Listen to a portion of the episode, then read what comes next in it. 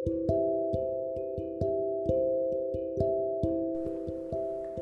will wait with you one night longer, said the swallow, who really had a good heart. He asked if he should take another ruby to the young playwright. Alas, I have no ruby now, said the prince. My eyes are all that I have left.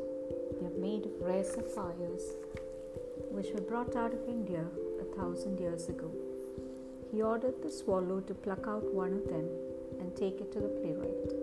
He will sell it to the jeweler and buy firewood and finish his play, he said.